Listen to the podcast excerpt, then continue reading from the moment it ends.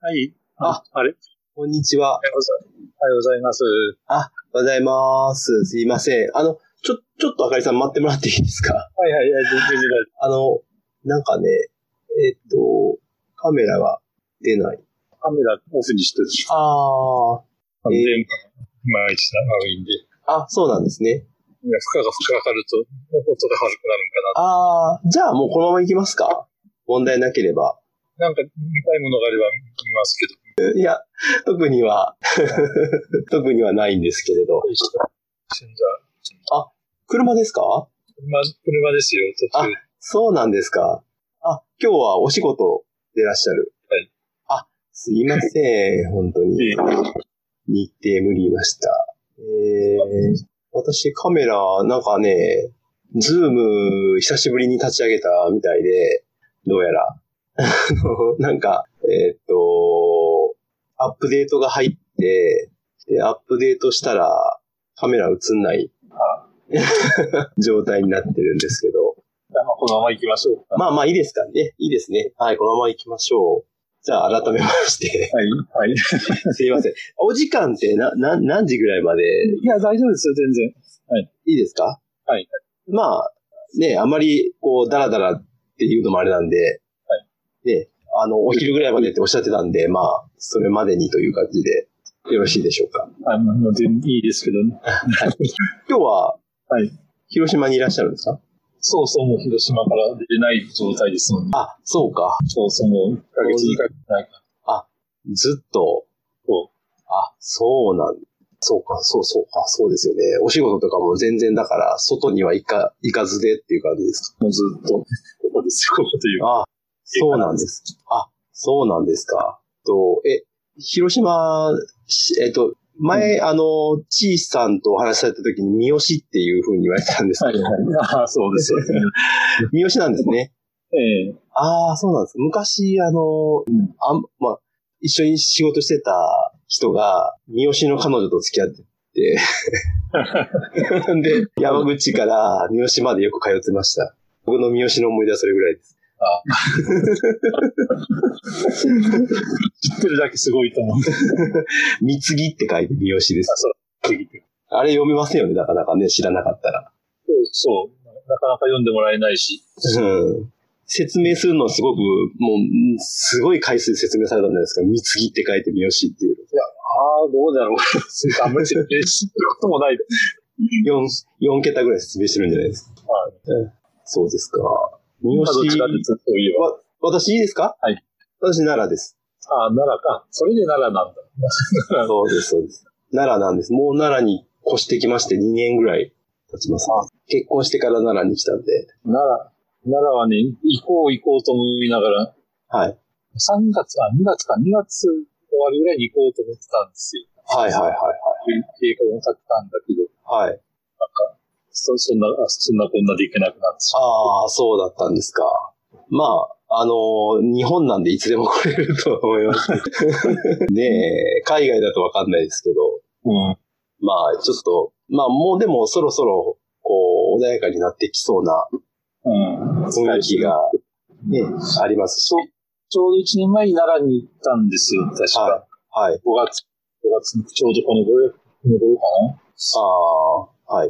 な。あの時は電車で、大大阪に、大阪で用事があって、そこから電車で行ったんで、大阪から電車ですか近鉄ですか ?JR ですかなんだろう、JR かななんかわからん、スイカで乗ったからよくわかんないけど、 これに乗ったらいけるよっていうのに教 えてもらって。ああ、だから、新幹線で新大阪まで来て、いや、大阪で昼までちょっと遊ん遊んだというか、はい。で、そこから、昼から、これ、この電車に乗ったらいけるよって、その、大阪の人に教えてもらって。もうい言われるがままですね。そうそう。なるほど。近鉄ならと JR ならって若干離れてるんですよね、駅が。奈良、あ奈良、奈良駅じゃなくて、どこ行ったのさっき、えっとね、あそこ、大宮神社に行ったんです。大宮神社。はいはいはい。そうだそうったら JR かもしれないな、うんちょっとし南の方なんで、大宮神社は。でなんか、変なとこで乗り換えて行ったよ。ああ、そうですね。変な とこで乗り換えるかもしれないですね。うん変なとこで乗り換えるかもしれないです。変なとこ。どこだあれ。ちょっと僕もあんまり詳しくないからわかんないです。大宮神社登りました山。あ、だから昼から行ったんで、もう、行った時にはもう閉まってて、ああ、そうなんです。そうそう。で、車じゃないからもう、あ、ここだね。はい。全然どこにも、そそのぐらいしか行けずに終わり。ああ、神社だけ行ったって感じですそうそう。神社に行って、そこから歩いて、かはい。神社を何個か巡って、はい。なんか橋墓古墳古墳ってああ、はいはいはいはい。あの辺にありますかね。あありますありでますあります。終わり、終わりでしたね。ああ、橋墓古墳何にもなくない です。結構ありま したよ。古墳以外のものがなく以外何もなかったです。ぐぐるっと周りを回って終わり。ああ、ですよね。あの、ちょっ中にもと、入る。はい、あの、外周というか、なんだろう。あの、道端からちょっとこう、草むらみたいなところ上がっていって、ちょっと入る、入るとこですよね。あの、卑弥呼の墓と言われる。あ、そうそうそう。たまたまあったんで、ちょっと。ああ、でもいい、いいとこではないですか。あの、いいとこって言ったらあれですけど、僕もすごい好きなとこですね、その辺は。そうなのあの、すごく古いですよ。ね、あの辺で。奈良の中でも古いと思うんですよね。そうなんだ。全然勉強せずに行ったから、わからないあの辺は昔、あれだったらしいですよ。そのなんか、いわゆるコンベンションセンターだったらしいですよ。まま。あ、そうなんだ ね。昭和の頃。えじゃあ、普その、その、昔、大昔、その、えっ、と、飛鳥時代の頃。ああ、飛鳥時代のはい話。こうコンベンションセンターっていうのは、みんなが集まって、そうそうそう。はい。あの、そういう、あの、そういう集まって、あの、話し合いをしたりとかする場所だったらしい。それは日本各地からっていうことですかね。そうですね。だあんはい。各地からこうよ呼び寄せて、かその豪族みたいな。ああ、じゃあ、特産品とか持ってきて、こう交換したりとか、交換っていうか。そうなのですね。あのー、だから、えっ、と、なんだっけ、あそこの辺の近くにそういう駅名で、えっ、と、なんだっけ、ありますよね。確かそういうのがあって、そこに、あのー、えっ、と、古い遺跡も残ってるんですけれど、おお。らしい、らしいです。な奈 良って古いですよ。古いっていうか、あるんだろうと思うんだけど、そうですね。結局は神武が東西というか東に渡っては都作ったのが最初なんです。い。ねえどういう、あ、映った。どういう、あのーあれかわからないですけれど、その、まあ、神武さんが来たって言って、あのーあれですよね、えっ、と、今の橿原神宮でしたっけああ、そう。あそこがスタートじゃないですか。はい。で、もともと、ね、関西にはそういう豪族というか、いたらしいんですけど、はどういうルートかわかんないですけど、熊野方面で、あっちの三重の方から、うん。あの、山登っていっうて、んあれですよね、ヤタガラスにええね、案内されて、みたいな。で、近畿、あの、なんです、なん、なんていうの、あのーあそこの、要は、すごい、一番深い山を通って、うん。行ったんですよね。あの、大阪の方まで。ああ、そうそう。あそれれでで、道がいたからそっちから回り込んだっていう話ですね。そうそうそうそうですよ。近畿、あの、う。王族がいて。そうです、そうです。あのーねあの、半島南側周りで逆側から 攻めたっていう。ここまでして攻めたかったんでしょうね。そこまでして来たやつには負ける人たちってどういう人たちなんだろうって思うんでああ、そうか。船で来たはずですもんね。ものすごい大、大船団だったのかな。いやー、どうなんですかね。そその辺がわからないですね。だから、どこまでがね、本当の話で、どこまでが作り話なのかわからないですけれど。でも、ありえますよね。船で来た人、現地の人が負けるって、あれじゃないですか。あーイギリスがこう植民地を広げた時もそんな感じですよね。ああ、そうか。だから、もしかしたら、ちょっといい装備を持ってたのかもしれないですけどね。そうですね。うーんわからないですけど、その昔のね、その神話の話、どこまで、あの、信憑性があるのかわからないです。でも、多分、なんか、あれなんでしょうね。きっと、なんか地域の人たちに何かこう、約束して、手伝ってもらったんじゃないかなと思うんですけどね、かなり。まあ、僕だったらそうしますよね。あの、そその地域の人にの、で、その、うん勢力に対、対抗してる人たちを取り込むとか。そうですねあります。だから買収して、要は、あいつを追い出せば、君たちにこれだけの何か利益を与えるような話をしておけば、そう、ホイホイ乗ってくる人おる。 うまくいけば乗っかってくる人もいるかもしれないですうん。それが、だから口車がうまかったんですね、事務店の。ああ、そうかもしれない。あでも結局人ですからね、あの辺はね。あーそうだね人人たらしが上に行きますから、うんかもしれんけど。そうですね。まあ、な、 ちょっとなんでこんな話になったかわかんないですけど。 いや、そ、その、今回、うんあの、テーマで、あの、ちょっと考えるときに、はいどういうのがいいかなと思って、そしたら、あかりさんが、えっと、日本人と、あと、宇宙と、奈良っていう、この3つの、あ、それ順番で上がってたからそこの3つを取り出しただけですけど。ああ、いや、なんかすごい渋いチョイスだなと思って、で、僕もわからないなりにちょっと2、3日の間に、なんかこう、話せる話をと思ってですね、なんかイインプットしなきゃと思って、 あれを見たんですよ。宇宙っていう話だったんで、2001年宇宙の旅を見たんですよ。えーああ、な、題名は知ってるけど、中身見たことああ、そうですか。あれっそうだて、僕も全然知らなかったんですけれど、いあれ50年ぐらい前の映画なんですよね。が。え え2000 1900なんつって、30年後の話をしてるんですね。そうです。だから、千あれね、1968年ぐらいの映画だったんですよ。おーあ結構古いな。 そうなんですよ。で、でもその当時にしては、なんかもう考えうる全力の宇宙みたいなのをこう描こうっていう感じで、かなり描けてる気はするんですけれど、ええはところどころやっぱりどうしてもチープなところありますけどね、50年前とか。いはい。まあ、それはもう時代的にはしょうがない。そうですね。宇宙服とかもなんかすごいチャチい感じの 宇宙服着てましたけど、まあそれはしゃあないなと思うんですけどね。うん。でも、あの、なんでしょう、宇宙感はすごいあったおーだからなんかどどっかに旅行するんですよ、宇宙で。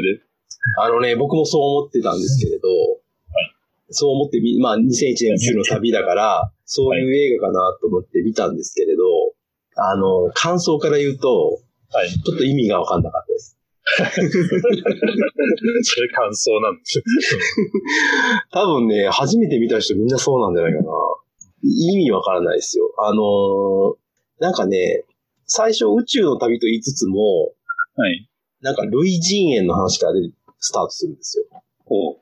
なんか猿みたいな人。うん。はいで、その猿みたいな人が、えーっと、なんかアフリカ、多分アフリカだと思うんですけど、ああの人類って最初アフリカからスタートみたいな。はい。はい言われてましたね。で、で、その類人猿が、えーっと、水場を取り合うっていううん。お話からスタートするんですよね。はい。で、その、あるその集団とある集団がこう、闘争するんですけど、戦うわけですけど、はいはい。で、謎の、まあ、これ別にネタは、ネタバレしてもいいと思うんですけど、あの、えーっと、なんか黒い石碑、でっかいで、はい。あの、でっかい墓標みたいなやつ。はいもう、もうすごいでかいですよ。高さ多分ね、えーあれ何メーターぐらいなのかな ?6 メーターぐらいありそうな。えー幅が、幅 が、幅が2メーターぐらいで、結構大きい、うん。ぼあの、ああ、まあ、黒い石石碑。碑みたいなものが、ある日突然ドーンって出てくるんですよ。その猿のたちのところの群れに。で、猿なんだろうと思って近づいて、それをこう立ってる石碑を触るんですよね、ピッと。はい。全部触るの。そうすると、なんか知恵を得たみたいな感じで、 うん。あの、その猿が戦う道具として、ある日、あの、獣の、あの、太い骨、はい骨を手にして、骨で、こう、何かを叩くっていうことを覚えるんですよ。うん。そうすると、言ったら戦いの時に武器を持って、骨の、骨を手に持って、要は戦うっていうことをしだして、その水場争いに勝つっていう話からスタートするんですおう。よ。 そっからどう、そっからどう宇宙に飛躍するんだって思うじゃないですか。うん。うん。そして、その勝った、その、うわーって喜んでる猿が、そのも手に持ってた骨を、はい空にこう、なんていうかな、やったぜみたいな感じでこう、掘り投げるんですよね、骨を。ああ、はそっから急に宇宙になるんですよ。ほんとあだと。これ始まって12分ぐらいの話ですよ、今。 あの、映画が始まって12分ぐらいの話なんですけど、んもうこの時点で意味がわからないんですよ。うん。はだから、で、そっからまあ宇宙の話がちょっとあって、い。あのーまあもう人類が月に到達してて、で、月から今度、月でなんか、あるものが、月で、あアメリカかなアメリカの基地があって、で、その基地で、えーある、まあ、研究というか、あのーしてくれっていう博士がそこに行きますみたいな話からスタートするんですけど、はい。そういう、なんていうかな。だから、そこから宇宙の話なんですね。宇宙、宇宙というか、その、えー、月から、今度は今、まあ、また話が木星まで行くけど、要は最終的に木星にたどり着くんですけどね、話としては。うん、なんですが、まあ、途中途中はちょっとよく意味わからない。だから、これで宇宙の話をしようと思っても、ちうん。ょっとおおよそ見当違いの映画だったなっ ていう。ちょっと参考にはならなかったですね、あんまり。あの、最終的な、まあ、オチを言ってしまうと、はい。その石、黒い石板みたいなものが、はい。えっ、と、どうやら、その、地球にもは出てきたし、えー月にもあったし、うん。で、その月にどうやらその、いえっ、とね、今から400年、400万年前に、はい。この黒い石板が埋められたらしいっていうことが、そのアメリカの基地の、えー研究で分かったおー、400万。そう、どうやら月が、そのね、話がすごい飛躍するんで分かりづらいんですけど、はい。月にその黒い石板を発見したと。はいその猿が触ったやつをはい月に発見したっていうことで、えーうん言ったんですよ。で、どうやらそれは400万年前に人工的に埋められたんだっていう話になってて、はい。 400万年前に月に人工的にそんな石板埋めれるわけないじゃないですか。はいだから、それは、どうやら、その、なんか違う勢力というか、うん。うん、要するにエイリアン的なはい。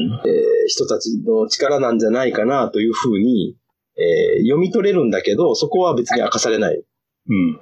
でもどうやらそういう、そういうことがあったと。で、その石板を、えー月で発見しましたと。はいだから研究者たちはそれを見に行きましたと。はいで、その石板をまた研究者が触るんですよ。 おー。で、触ったらまた話が飛んでいって、はまた違うストーリーになるんですけれど、うん。結局何かっていうと、要要はその石、謎の石板っていうのが、はい。私の解釈ですけど、どうやら、要はこの人類がこういう力を得たというか、英知を得たのは、その石板のせいじゃないか。うん。要はその類人猿みたいな人たちが触ったから、人類が英知を得たんだっていう考え方だから、その石板を作ったのは、全然その地球外の人たちが作ったんじゃないかと。なるほどね。うんだから、地球外の力を持って今の人間があるんじゃないかっていう風に思えるんです。はあ。そんな話です。地球外の力か。そうですね。ちだから宇宙、まあ、ゆまあ、簡単な言葉で言うと宇宙人なのかなと。要は宇宙人が作って、そういうすごい力が、えー得れそうな、えーしかもタッチするだけで力を得るっていう不思議な、えーものを、うん作り出して、それを、えー地球に派遣した。で、ああの、それで、それをを触った猿が人類に、だんだんだんだん、えーと、進化していって、今の力を得るようになったっていう、そういうお話です。うーん。まあ、うん。まあ、それ、い石石板っていうのは、まあ、何かを表してるんだけど、やっぱり石石じゃなくてもいいわけですね、それが、本当は。本当のところは。だと思いますけどね。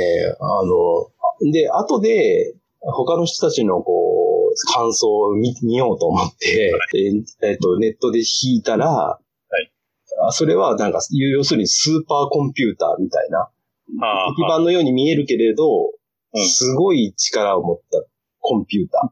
ピューターだったんだ。だったというような、うん。そういう解釈らしいですけど、そういうふうには見えないですけどね。僕には模型にしか見えなかったんですけど、まあまあまあ、コンピューターの形も変わってますもんね、 これからですそうです。だから結局、まあ、話としてはそういうことみたいですよ。まあ、コンピューターがどうかは別として、でもああり得るのと思ったのは、はい地球外の力で人間って、動物って進化してるじゃないですか。はい。地球の中だけじゃなくって。た例えば、紫外線が降り注いで、それであー DNA が傷ついて進化してるわけですもんね。はいはいはいはい。はい。光なり、はい。超新星爆発電したりとか。はい。だから、それはまあ地球外の力で進化するっていうのはありだと思うし、うん。で、例えば星、星が明るいのを見てそこに行きたいと思って人間ロケット開発して、そ宇宙に出てるわけですから、はい。そしたら地球外のものに、ものがそういうふうに導いてるかなと思うけど、って思うん僕は読み読みまで今の話を聞き聞きながら思ったんですけど、すごい、さすがだ。 あの、そうです。まあ、確かにそういうことなんでしょうね、おそらく。だから、要は、な、なん、なぜそう人間がここまで進化したのか、月に行けるようになったのか、木星に行け、この時はもう行行けるんですけどね、映画の中では。はい。木星に行けるようになったのかっていうのは、えー地球の中だけじゃなくて、外から、えーあった力によって、そこまで行ったよっていうことを表しているように私は受け取ったので、はいあー確かに今、あかりさんがおっしゃったようなことなのかなっていう。うん。うん、でもそれを映像にしたりとか、 えっと、映画とか作品にするってすごい難しいことだったんだろうなと思うんです。それを表現した、ししたかったのかなと思う。すごい、ここはさすが映画か、映画かというか、そういう仕事したと思いますよね。うんまあ、ただ、うん、ただ、ただ、それ初見でね、初めて目にした映画で、2時間半ぐらいあるんですけど、はい。 そこまで、なかなか理解できないんじゃないかなって、普通は思うんですけど。うん、何回か見たら、もしかしたらわかるかもしれない気がしまうん。うんな名前は、ね、映画の名前は知ってるから気にはなってたけど、す。はい。見る、見、見ようという気にならなかったというか、機会がなかったというか。ああ、そう、僕、どっちかというと、こう、なんかワクワク冒険ものかなと思って、思ってたんですようん。うん。まさかそんな。そうそうそう。だから、宇宙にロマンを馳せてる、だから、その宇宙に行く旅なん、旅だから、そういう話なのかなと思って見たら全然違ったっていう。まあ全然違うくはないんだけど、まあちょっとテーマが違いましたねっていううん。感じでしたね。だからまあ自分が変わるためには外からの力が必要だと。うん。一人一人も一緒ですからね。そうですね。ちょっと話が飛躍するんですけれど、はい。あの、前回っていうか、この間、ちーさんと話しされてた時に聞いたタイ、はいあの、えータイムマシンの話だったじゃないですか。ああ、はい。そうです。私、私、タイムマシマシンの話を聞いて、はい。私の感想は、はい。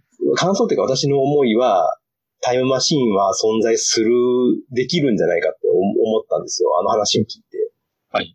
要は、未来に行くことができて、あと戻ってこれたら、えーはいきっとタイムマシンが完成するというか、物理的にはできると思うので、で、はい。あの、さいもう最初の頃に赤井さんが言ってた、その未来に行くというか、その、どこでしたっけどっか、す、すごい早い物体の中では、時間の流れがはい遅くなるんでしたっけ、はいなん。かそうなんあ、そうです。ですよね。そうです、そうです。はい。だからそれで言うと、未来に行けることになるじゃないですか。はい。まあ、やり方はちょっとわかんないですけど。はい。だから、あと、で、まあ、戻ってくるのが問題だよねっていう、その、 要は、で、どうやって戻れるのかっていう話だったと思うんですけど、はい。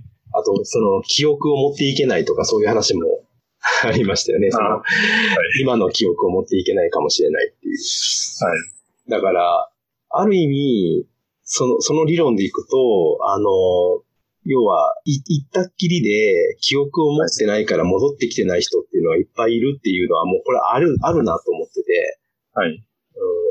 だから、もしかしたら本当、あの、いろ、い いろ今、こう、出会う人たちも実は未来人だったりとかしてるのかなっていうのは、うん。うん。ありえなくはないよなっていうふうに、なんとなくうん。聞いてて思いました。まあ、あったとしても意味がないですわね。意味ないという か、まあ、そうですね。意味があるかないかということと、僕はあの後、あの、あれで見落としてたのが、はい地球も、ま、地球も動いてるし、はい。もっと言えば太陽もものすごい勢いで銀河系の中をす動いてるんですよ。進んでるという。はい。もう秒速何何万キロとかいうはいはいはい。そしたら、今ここで、例えば、あの、1ヶ月前に戻ったとするじゃないですか。はい。そしたら、そこはもう宇宙空間なんですよね。ああ太陽はのい。よくにてしまってるから。はい。だから、時間だけ戻しても、そこはもう何もないんです。 何もないというか、全然別なとこになってる。うん。宇宙のど真ん中というか。 だから、時間と一緒に、あの、座標、あの、ああ、そうか。場所も移動しないといけないんだ。移動しないといけない。しかもものすごい精度で計算しないと、それは無理なんですよ。そうか。そうか。地球とかも動いてるから、時間だけ行くかしてもそこにはいない。そうそう、そこに誰もいないどころか地球すらない。そうか。いきなり宇宙になっちゃうんだ。そう。そうか。その技術はすごく大変ですね。そうそこを、センチ、センチメートル単位で、すごいこ、すごい技術ですよ。すごい技術がいりますね。っていうことは、やっぱり、あの、ドラえもんの、はい。あの、タイムマシーンは、あれは、場所固定っていうか、その、のび太の机っていうのを基軸にして、そこを軸に、はい要はタイムトラベルをしているので、はい。そういう技術を持ってるんですね、きっとね。そこに戻ってくるっていう。そうでしょうね。だから、うん。そこで時間軸だけじゃなくって、場所の場所も、座礁も、そうか。そうですね。そうか、そうか。そうだな。キテレツ大百科って、あかりさんご存知ですかいや、あの、あんまり知らないですが。キテレツ大百科もタイムマシン出てくるんですよ。はい。歳時記って作るんですけどね。あのは、いキテレツが。おー昔のそのごご先祖様、キテレツ祭の、えー書いた、その、本をもとに自分で自家製でタイムマシンを作るんですけれど、はい。それも一応座標が確かあったと思うんですよ。うんだから、場所も移動ができて、時間も移動ができる。まあ、そうでしょうね。座標を動かしてるわけですから、うん。なんなら時間軸はそのままで座標も動かせるわけですからね。あまあ、どこでもドアがあるからできるんで。あ、そうですね。どこで、どこでもの技術があれば、そう。タイムマシンはできますね。で、ましてや、あれはいな、なんか4次元空間みたいなとこ使ってるので、はい。そうか、それを技術があればな、できるな。 できますね。できます ね。できますね。うん。うん。そうだな。なるほどね。ちょっとわかりました。あの、タイムマシンの話はちょっとすごく面白かったので、ああ。なんかあれは続きが聞きたくなるような話だったのでよかった、今日聞けて。